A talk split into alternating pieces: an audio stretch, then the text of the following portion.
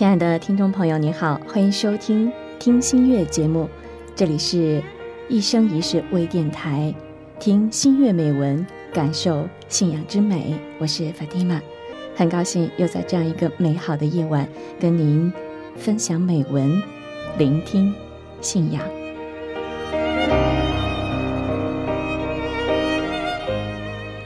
今天我们分享到的听心乐的美文是来自于范前锋为我们带来的马志文。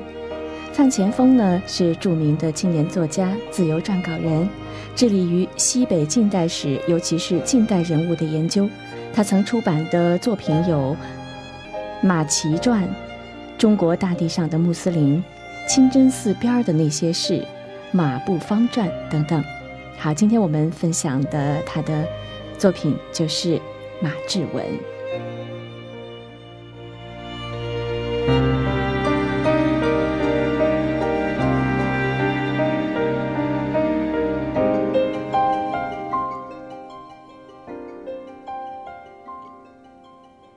他把我们让在炕上，自个儿站在地上，笑着瞥一眼自己的女人，接着又对我们说：“一九七零年，我把她娶上了。”结婚前一年，媒人按当时乡里的规程要我出两百元的彩礼，我人穷不敢多奢想。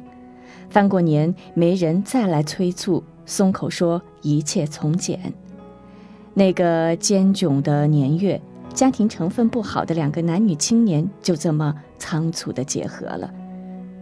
结亲当天，我牵着生产队的毛驴子，把他从七十里外的包补子村。驮进了沙沟。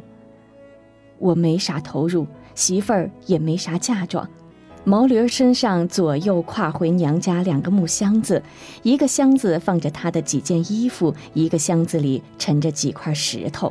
要不然两个箱子找不到平衡，驴也为难。我只好往空箱子里塞石头。过早上忙碌的女人听不下去了，嘴里嘟囔着。一脸的嗔怨，而他聊到起劲处，根本不去理睬，刹不住车，接着曝光。又说女人精名叫阿伊莎，是固原县中沟乡没落的富户人家的闺女儿，被驮在毛驴背上的时候还没有个官名。女人的父亲姓王，他在接亲的路上即兴给女人取名王梅花，还说。接亲那天，他把新娘子逗着笑了一路，帮着他接亲的人也陪着笑了一路。一进沙沟，女人跟他开始了苦大的很的一辈子。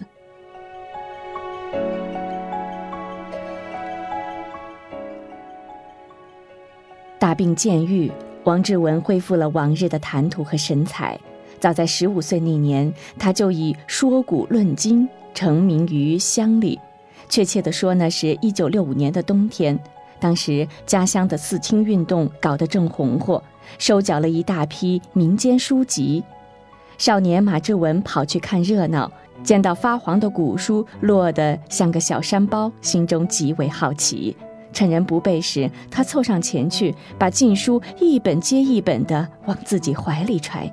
偷回的几大册古书是《水浒》《岳飞》和《三国》，读书无用论盛行的年代，不识几个大字的他，在十四、十五的月光底下，悄悄地通读了这些书籍。屋内烤炉的火苗窜得很高，映红了他兴奋的笑脸。读《水浒》时，我看一遍就记下了呀。我当年就这样，记忆力惊人的很。我看完了就能给人讲下去，人名、地名、年代、事件讲得一清二楚，没有误差。看完《水浒》没多久，我白天干完活儿，晚上就被社员拉到家里的炕头上，喝着罐罐茶，开始讲《水浒》。我一连讲上几个月，根本没有重复的内容。之前是定点讲，之后是轮流被人拉到家里讲。每晚讲时，炕边能围七八十个听众，我坐着讲，大家站着听。每天说到“且听下回分解”时，大家都舍不得散场。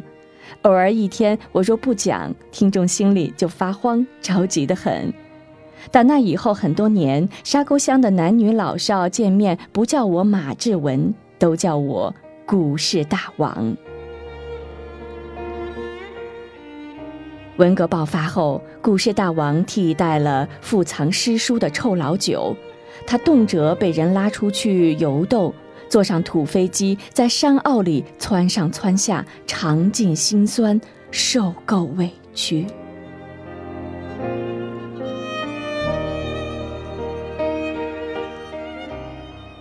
他有着中国农民的典型气质。一九八零年，沙沟乡包产到户。三十岁的马志文正当年浑身使不完的劲儿，他一个人种了九十亩地，川地十亩，山地八十亩，一家能有九十亩地，听起来美得很。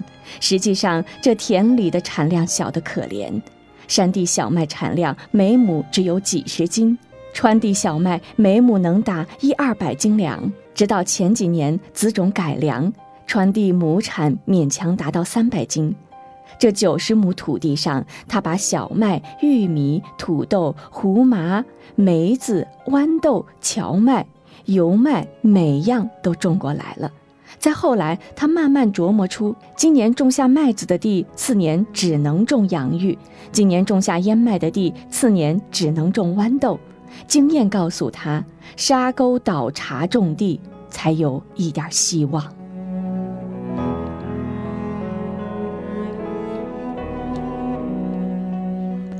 他带着自己的女人日出而作，漫无止息，抡锄挥镰中浪尽青春。沙沟常年不落雨，地薄得很，山高路陡，耕牛常有撒懒的时候，人却在不断地刷新着吃苦的记录。他珍惜每一寸土地，精耕细作，深入钻研，勤勤恳恳地折腾了几十年，始终也没有走上致富的路。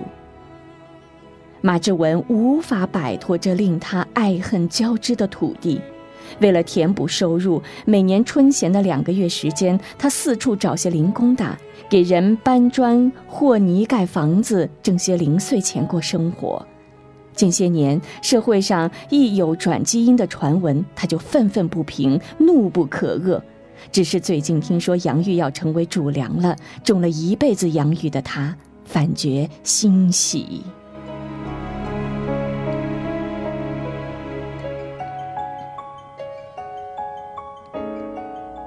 他的血液里接续着先辈的不阿风度，爷爷马延聪。一九三九年，跟着马国瑞造了国民党的反，举起海固起义的大旗，国民党穷脚不舍，义军屡受重创，上万人的队伍被打得七零八落。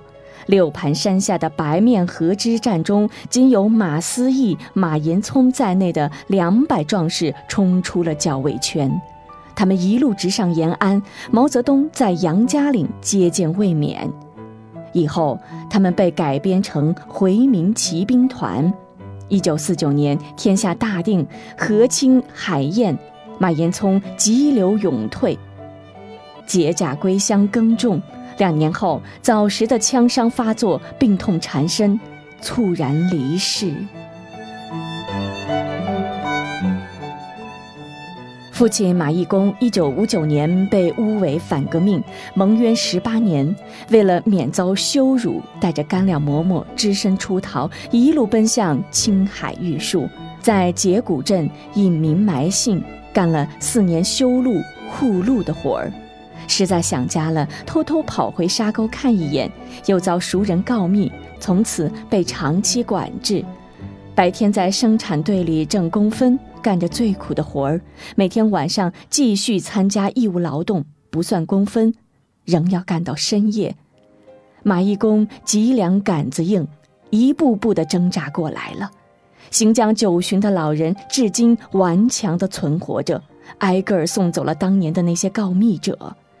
马志文每天也上微信，与时俱进的冷眼旁观着这个时代。似乎以此保持着与外界的某些联系，他微信的背景画面是孤立戈壁的烽火台，烽火台反照回来的光芒染红了整个天空、戈壁、白云、远处的长河，都是鲜红的玫瑰色。静默中犹见农夫正气。他微信的个人签名格外醒目。我不爱历来的贪官污吏，不爱弄虚作假的人，看不起趾高气昂的人。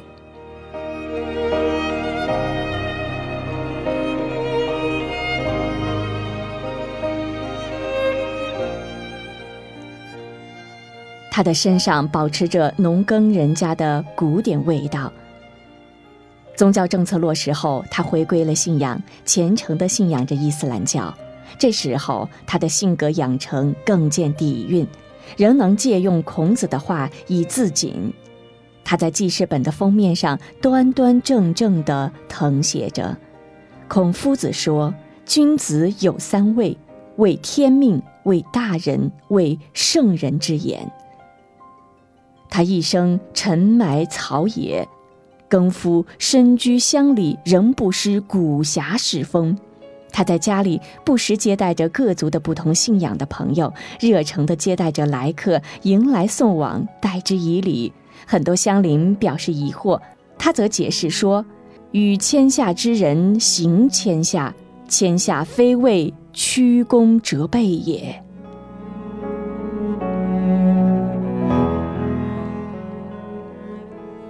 这个繁华的时代里，真正有趣的人实在不多。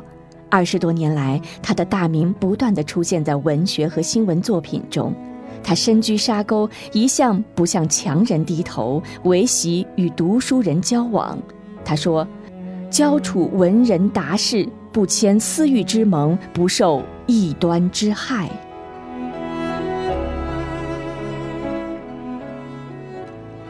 女人给他养了六个孩子，儿女各半。在义兄的帮助下，长子三儿勉强地读完高中。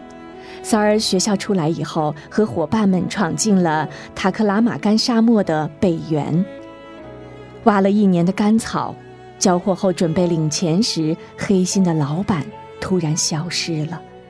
儿子伤感地回到沙沟，他只淡淡地宽慰一句说：“这是定然。”你人回来就好，缓一缓，再出去摔打。小女儿叫桃花，最惹人心疼，继承了他妈的好茶饭，能站在锅台边嗖嗖的揪面片，揪面片雨点般飞向汤锅。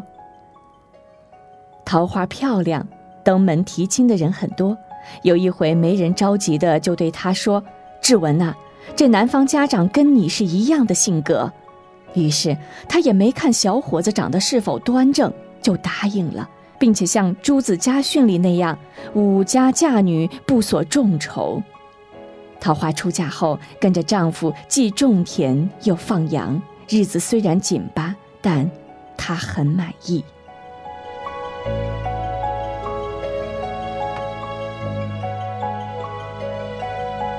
六十岁以后，他赋诗写文的能耐显现了出来。前几年，文学刊物老编辑王勇出差到宁夏，专门上沙沟看了他一回，发现他在舞文弄墨，并且有模有样。对方向他约稿，他总是吞吞吐吐的，不好意思给。他在屋里摆上一张书桌，提着狼毫毛笔练习书法，气定神凝，一丝不苟地忙碌着。他写的每一页尺幅歪歪扭扭，但不潦草，句子都是心得体会。早先他去了一趟河南，回来写了一首小诗：河南遍地是麦田，半生半黄只等连。远看黄河一条线，近看黄河浪翻卷。毛笔字练乏了，意犹未尽时，他就铺开随手找来的稿纸，写一写和生活相关的随笔。其实不管怎么写，都离不开庄稼地。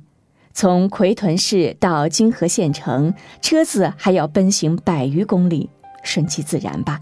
倚着车窗，可以观望自然的景观，大地的成色。那时气温已经转凉，我不时要擦掉车窗的后霜，才能看见外面大路边的田地里还残留着的棉花秸秆，一片连一片的。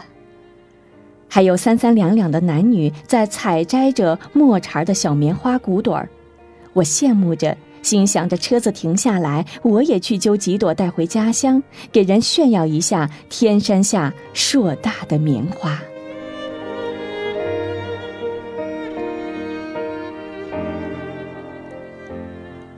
去霍城县给祖太太上坟时，马志文和旁人不同，他一路边走边思考，回到沙沟后又用笔记录着，思想只在关键的一句处偶录。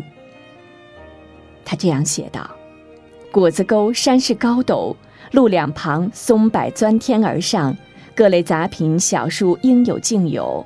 炎炎夏日里，这儿可是避暑的好地方。”我们的车子沿着沟底走，巨木遮日，窄窄的道路阴暗无光，足足三十五公里。我们的车轮碾随着牛车辙印压过的痕迹走，这是一条旧的路。我认定祖太太必定是沿着这一条深沟谷底去的霍城。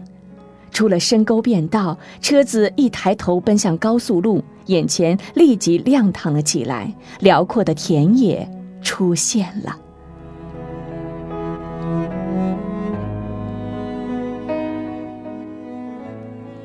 他那一言难尽的禀赋，点开一部名著的题目。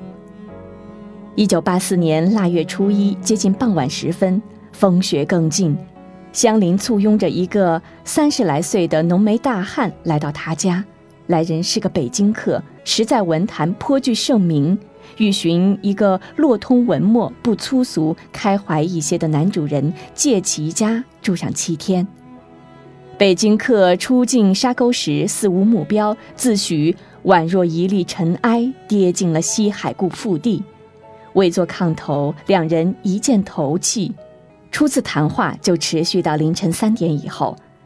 马志文的故事从乾隆时期说到了同治年间，说着说着就哭了，哭着哭着又笑了，讲的都是生存和信仰被屠戮挤灭的往事。北京客的情绪被他调动起来了，止血发誓要喊冤。北京客一刻不闲。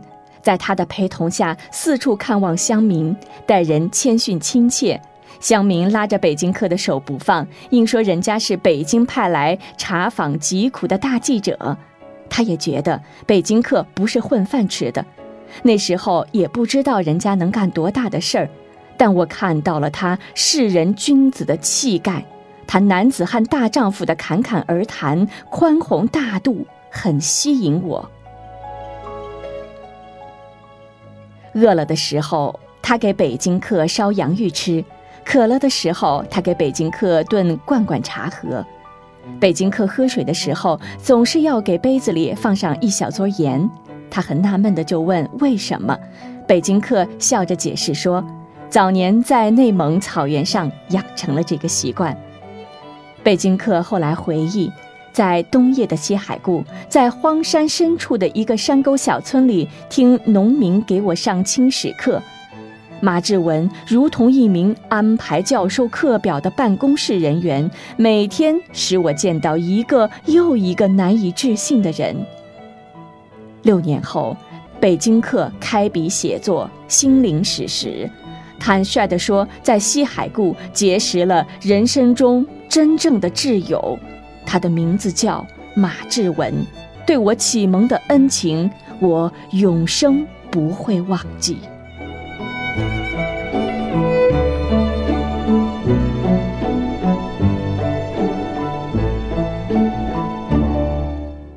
不从云霄逸，哪能往来贫？北京客是青年张承志。一九八四年腊月进沙沟时，三十六岁；马志文那年三十四岁，都是风华正茂的年岁。一个农民和一个作家的交往，就在半山腰的三间杨木船子搭的土坯屋里开始了。手上沙沟至今，张承志三十年来进进出出，逛遍了西海固无花的花园。马志文来来往往间游遍了北京城，他们在彼此欣赏中成为了一对年近古稀的长者。马志文说：“是沙沟的月光和夜晚，把文人与农人的情感密切地迎合了。饭里放盐你习惯，洋芋烧焦你不嫌。”张承志洗完澡，冲着他喊。我的皮带找不见了，三儿拿去玩耍了。把你的摘下来，给我先系上。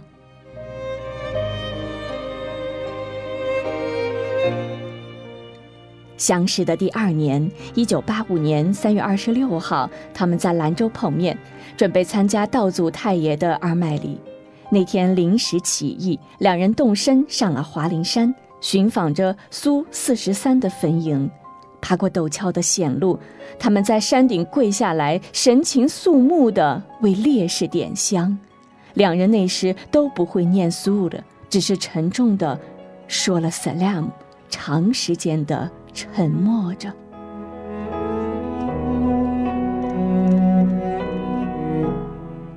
一九八七年，马志文应邀在北京参加张承志长篇小说《金牧场》的首发式。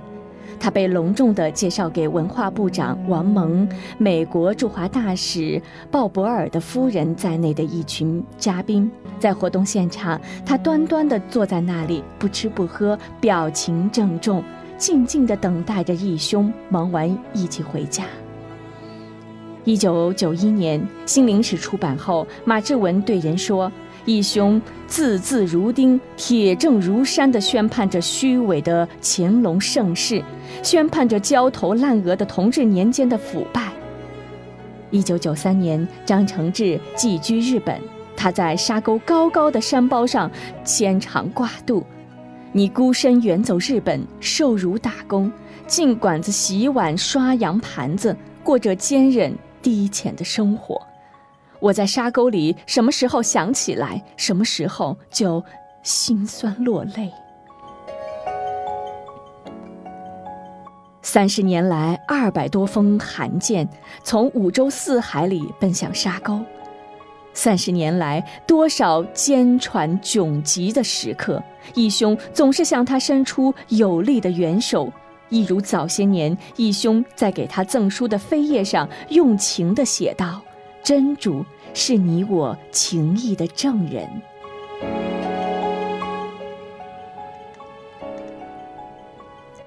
沙沟结义没有仪式，桃花盛景只在心心相印间。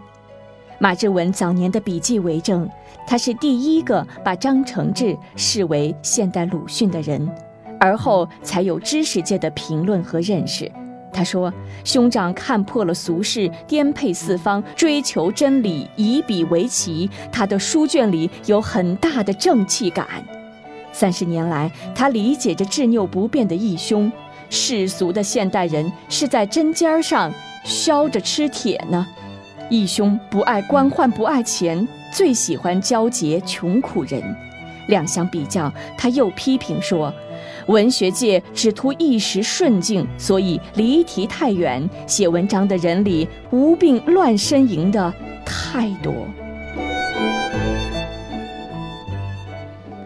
义兄，你的《微笑》出版后，他向学者作家们解释书名，说：“微笑是儿子依偎着母亲时满心赞美与享受的神色，是战士蔑视敌人时不由自主的表情流露。”微笑是温和而成熟的，却又充满着挑战的决意。人们惊讶地赞叹他对张承志的创作思想有着深刻的把握，而整个文坛对张承志的理解，仿佛并没有超越这个朴素开通的沙沟农民。二零一四年春天，马志文家盖了新房，他一刻也不耽搁地腾出几间房子，设立了张承志文学纪念馆。义兄一九八四年投宿的老房，以后住过的高房，都被他特意保留了下来。两座旧房屋顶的青瓦已被岁月染黑，生出了厚厚的瓦松和茅草。他还从很远的地方运回一方大石，大石就立他家的院门口。他用毛笔在大石上写下并描红了这么几个字：“人间的情谊。”大石就直愣愣地矗立在桃园深处，无言地诉说着一个这和列家农民的情愫。这份古风高义，感染了不少人。马志文跑到银川看望三八，三八听完汇报后非常愉快，不仅支持了部分开馆经费，还鼓励他要把这个文学馆办好，尽可能充实内容，让走进沙沟的人听得见故事，感受得到内涵。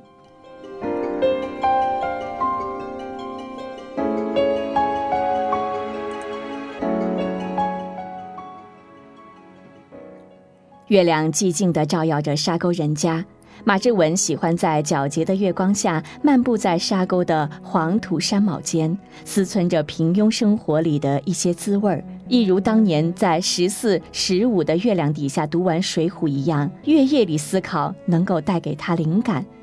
十几年前，他就琢磨着要在门前种出橄榄树，起义的时候是一个夏日微风的夜晚。他和义兄在明晃晃的月夜里漫山遍野地转悠，他指着身后的大山说：“要是把沟壑填平、防洪栽树、乡里的耕种和绿化就好了。”这时候，栽种橄榄的想法出现了。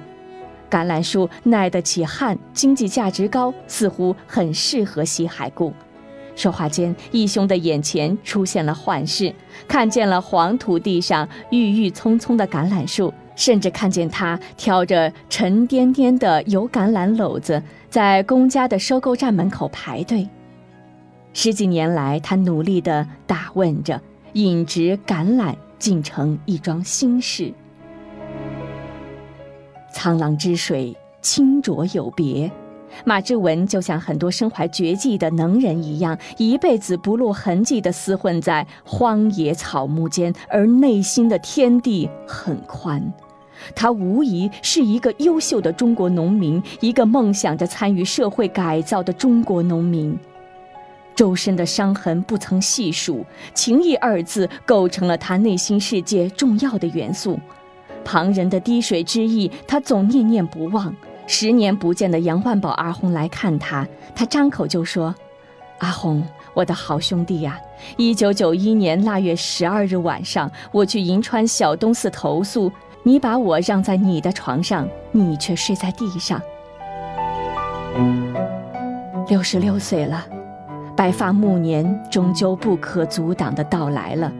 生性醇厚不苟俗，切慕孔明人之义，论事说事仍哭笑，这样的韩式风姿，怎能不使人动容？这个可爱的农夫，若活在春秋，他极有可能成为《史记》里那些性格鲜明的纯粹义士。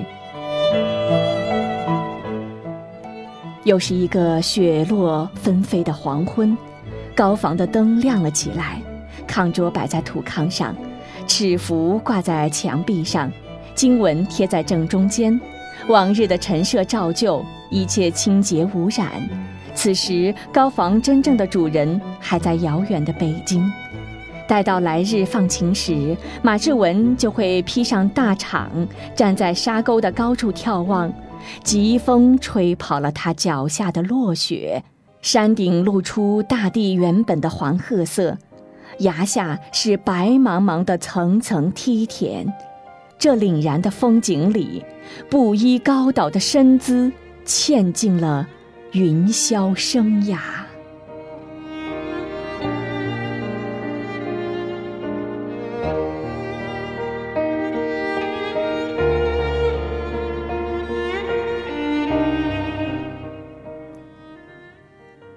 这是由范前锋为我们带来的听心乐的美文，马志文。听心乐美文，感受信仰之美。亲爱的听众朋友，今天的听心乐呢，到这儿就接近尾声了。法蒂玛在这里祝您晚安。